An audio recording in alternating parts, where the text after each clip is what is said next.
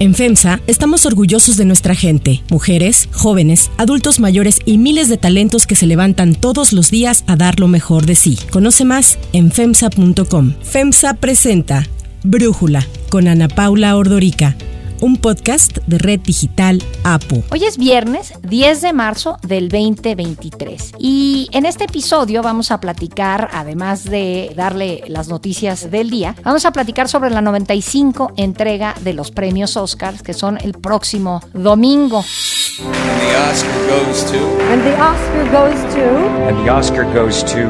And the Oscar goes to. And the Oscar goes. And the Oscar goes. And the Oscar goes to. The Oscar goes to. Y para ello me da muchísimo gusto tener a Gaby Mesa, conductora, locutora, experta en temas de cine y host de Fuera de Foco, para darnos sus predicciones del próximo domingo. Gaby, muchísimas gracias por platicar con nosotros. Al contrario, gracias por tenerme en este espacio ya tan cerca de, de una ceremonia que acaba de adquirir hace algunos días como todavía un nivel de intriga e intensidad más grande con esta situación que sucedió por parte de la actriz Michelle Yeoh. Si de por sí ya había como mucha intriga por los resultados como es cada año en las ceremonias, particularmente considero este siendo uno de los años más interesantes en las propuestas que tenemos en películas nominadas, pues uh -huh. ahora se elevó esa, esa competencia y en las quinielas y en la atención por este suceso que estuvo bien interesante, la verdad no sé si ustedes se enteraron o se metieron de lleno a ver cómo estaba pues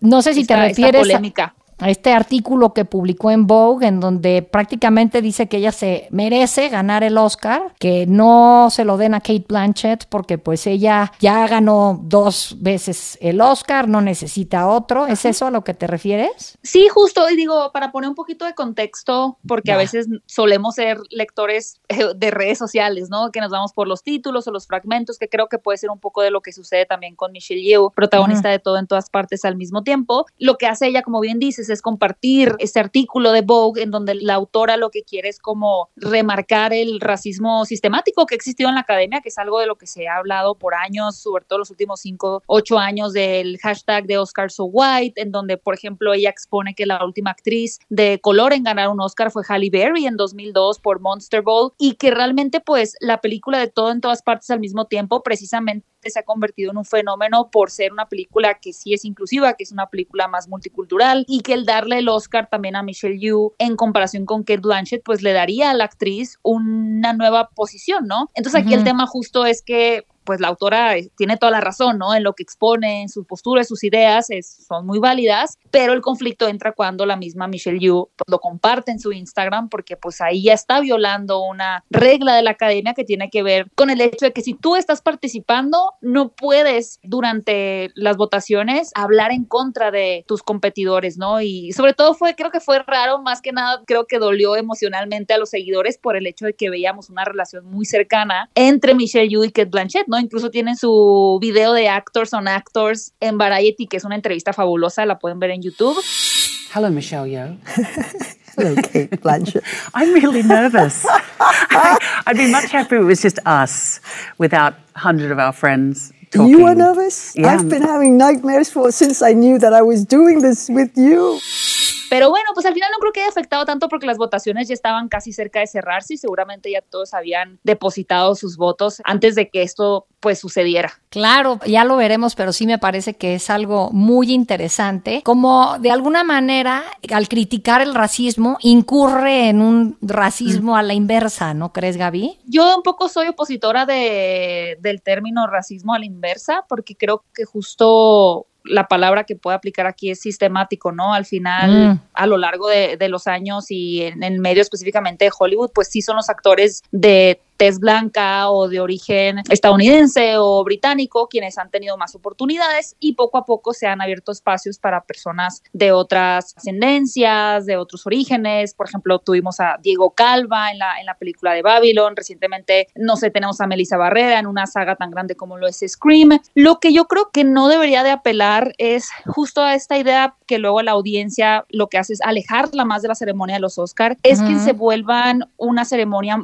exageradamente política, porque política siempre han sido, ¿no? Siempre han premiado películas que atiendan ciertos temas que competen a la sociedad en ese momento, sean de guerra, sean de, de racismo, sean de en contra de la homofobia, etcétera. Pero si la audiencia empieza a sentir que realmente están premiando a la gente solo por oye, Kate Blanchett ya tiene dos, dale el otro así como si fueran dulces. Sí, ¿no? exacto, Pues, oye, no, no, no se está repartiendo, No me parece lo correcto, ¿no? Creo que al final debe de ser premiado el talento, debe ser premiado la capacidad Exacto. y sí debe de abrirse más espacio para que en esas categorías, y creo que tenemos varios ejemplos en, en este año en, en mujeres que pues son de otra ascendencia también, de otras etnias y demás, pero que cada vez podamos ver a más personas de una forma más, inclusiva participando en estos proyectos porque pues el talento sobra, ¿no? Solo que se ha limitado mucho por muchos años y aquí ya se le dio la oportunidad, por ejemplo, a Michelle Yeoh, que ya sin toda la controversia de cualquier forma es definitivamente la candidata fuerte en contra de Kate Blanchett e incluso yo sí veo cada vez como más seguro que ella sea quien se lleve el premio Oscar, sin contar como esta, esta polémica. Este episodio. Oye, a ver, bueno, Así vámonos, vámonos ahora sí que al principio. Yo no he podido Sí. ver todas, de hecho he visto poquitas, pero quisiera pues saber cuáles de las nominadas crees que son las que van a ganar, o sea, si hay que apostar en una quiniela, ¿a quién le apostaría? Sé que Everything Everywhere All at Once está vista como la que va a arrasar en los Oscars. He's waiting in the wings. The universe He speaks of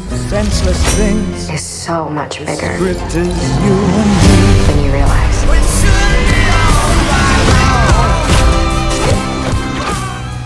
Pero, a ver, tú platícanos. Pues mira, yo creo que sí, es una de las películas que tiene la más grande posibilidad de ganar todo en todas partes al mismo tiempo, Everything Everywhere All at Once, por varias razones. Primero porque es un proyecto muy experimental por parte de, estos directores que tienen una visión como muy, peculiar de relatar cinematográficamente hablando, ¿no? Es una película visualmente muy rica y que además toca temas tan complejos como lo que tiene que ver con el existencialismo, con el nihilismo, con el sentido de la vida, pero los empata también con el retrato de los lazos familiares, de las relaciones en pareja, de la maternidad y todo eso combinado con eh, secuencias de acción que son alucinantes, muy comparadas en su momento con, por ejemplo, películas de Marvel que salieron al mismo tiempo y en este caso tenemos directores que consiguieron con efectos prácticos transportarnos a multiversos muy alucinantes, ¿no? Entonces creo que es una película que combina una historia muy original con muy buenas interpretaciones, que tienen una calidad de entretenimiento muy bueno también para la audiencia, por lo cual conectaron con ella y demasiada emotividad, o sea, emotividad desbordante. Creo que es una de las favoritas, pero otra de las favoritas sin duda es Los Fableman de Steven Spielberg. You dismiss what he does that's playful or imaginative. You could afford to be a little encouraging.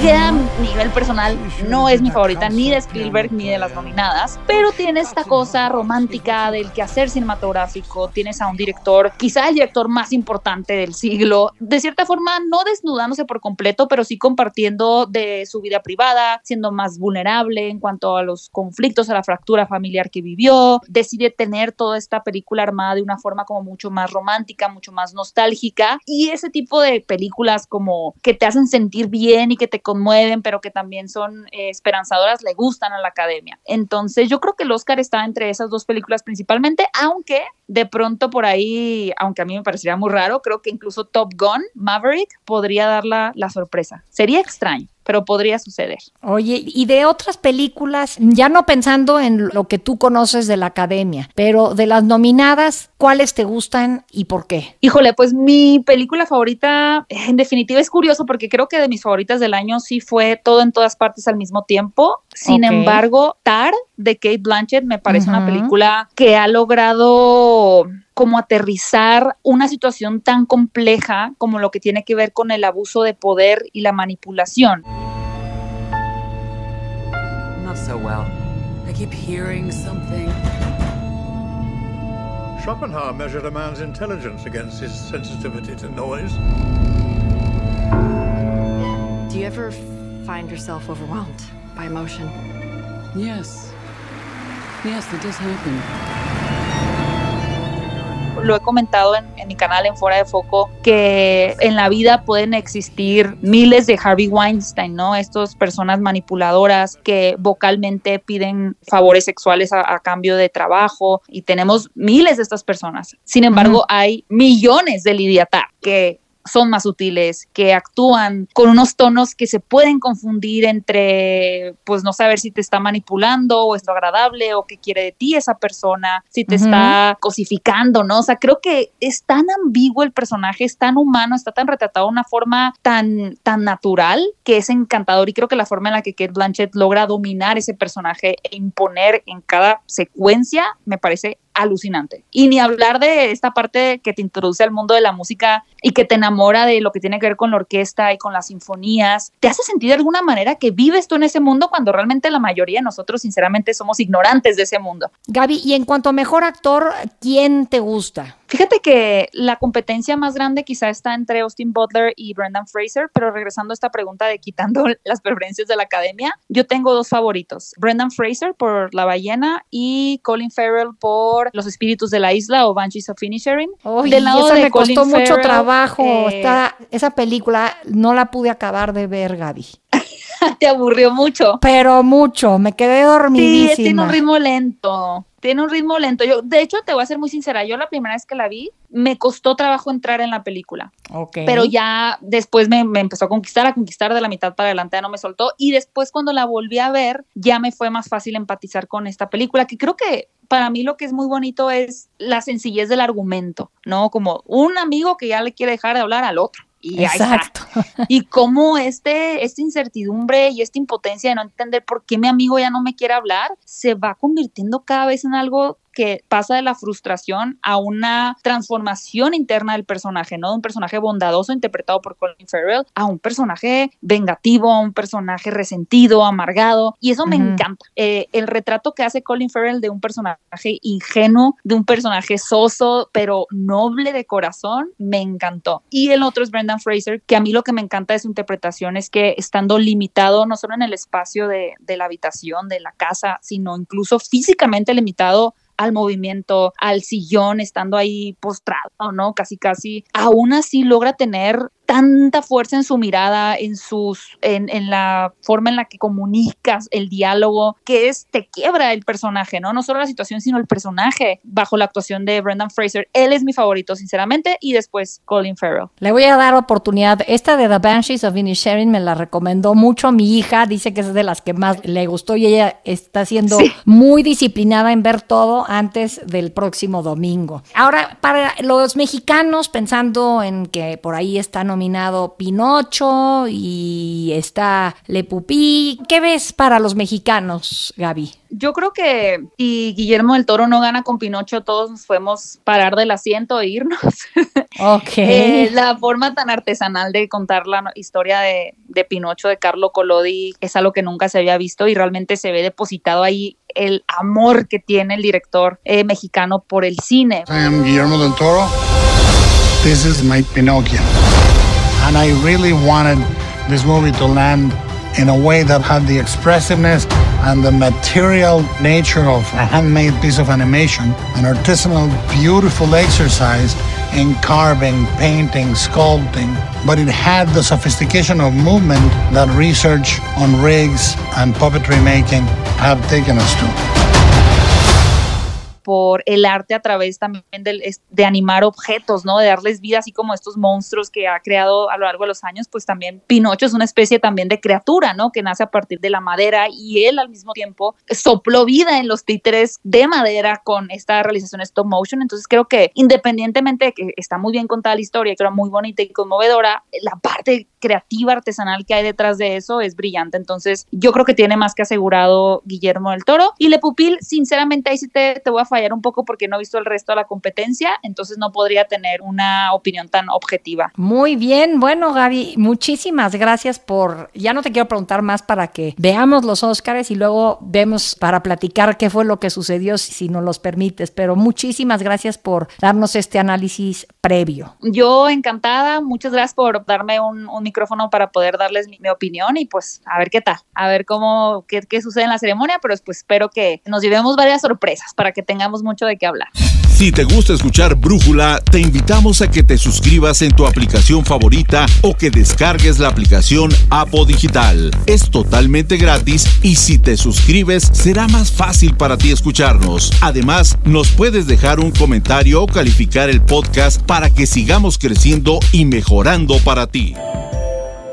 Hay otras noticias para tomar en cuenta. 1. Intervencionismo.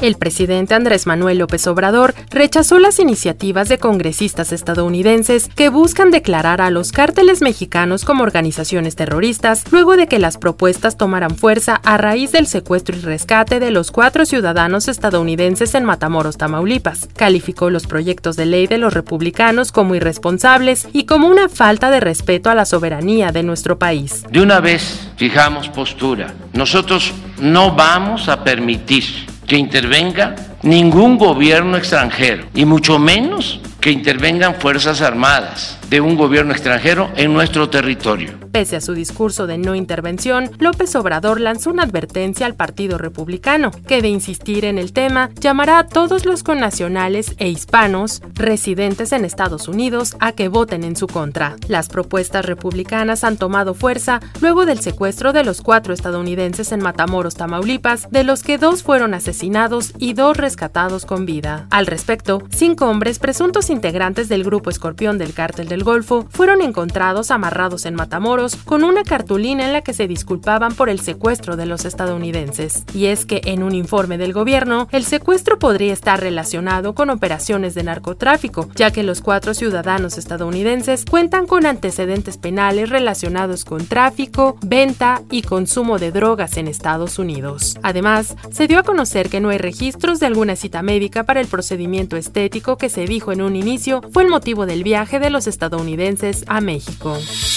2. Inflación. La tasa de inflación se desaceleró en febrero pasado al ubicarse en 7.62% anual, su nivel más bajo desde marzo de 2022. El dato difundido por el INEGI rompió con dos meses de incrementos consecutivos. Recordemos que en enero pasado la inflación se ubicó en 7.91% y un mes antes en 7.82%, el mayor cierre anual en los últimos 22 años. El índice nacional de precios al consumidor subió un 0.56% en el mes. El índice de precio subyacente, considerado un mejor parámetro para medir la carestía general porque elimina artículos de alta volatilidad en sus precios, subió un 0.61% mensual y un 8.29% anual. Pese a lo reportado por el INEGI, la inflación de febrero se mantiene por encima de la meta del 3% anual del Banco de México, quien para hacer frente ha elevado 14 veces consecutivas la tasa de interés hasta el nivel actual del 11%. Para Gabriela Siller, directora de Análisis Económico y Financiero del Grupo Financiero Base, nos habla sobre el dato de inflación y las previsiones para los próximos meses. La desaceleración en la inflación se debió sobre todo a menores presiones en el componente de mercancías al interior de la parte subyacente y también disminución de los precios de frutas y verduras dentro del componente no subyacente. Esto es una muy buena noticia porque recordemos que el año pasado las mercancías alimenticias fueron una de las principales fuentes de presiones inflacionarias. Y bueno, con esto se mantiene la expectativa de que la inflación vaya gradualmente a la baja y cierre este año en un nivel del 5.1%. Con esto se estima que el Banco de México seguirá subiendo su tasa de interés, pues aunque la inflación se ha desacelerado, todavía se ubica muy por encima del objetivo inflacionario del 3% del Banco de México. Se estima que el Banco de México pudiera terminar este año con una tasa entre 11.5 y 11.75%, siguiendo el a la Reserva Federal, lo cual por cierto también podría seguir fortaleciendo al peso mexicano. Para cerrar el episodio de hoy, los quiero dejar con música precisamente de los nominados a los Oscars 2023.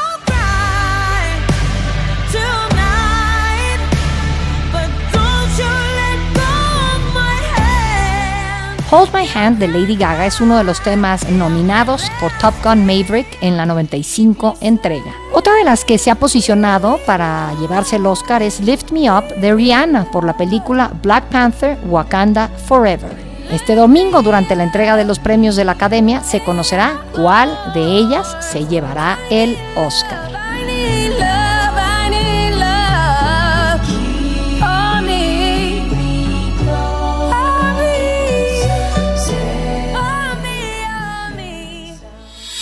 Yo soy Ana Paula Ordorica. Brújula es una producción de Red Digital APO. En la redacción, Perla Argueta. En la coordinación y redacción, Christopher Chimal. Y en la edición, Cristian Soriano. Los esperamos el lunes con la información más importante del día. Por lo pronto, que pasen un muy buen fin de semana. Oxo, Farmacias ISA, Cruz Verde, Oxo Gas, Coca-Cola FEMSA, Invera, Torrey y PTM son algunas de las muchas empresas que crean más de 245 mil empleos tan solo en México y generan valor como parte de FEMSA. FEMSA presentó Brújula con Ana Paula Ordorica, un podcast de Red Digital APO.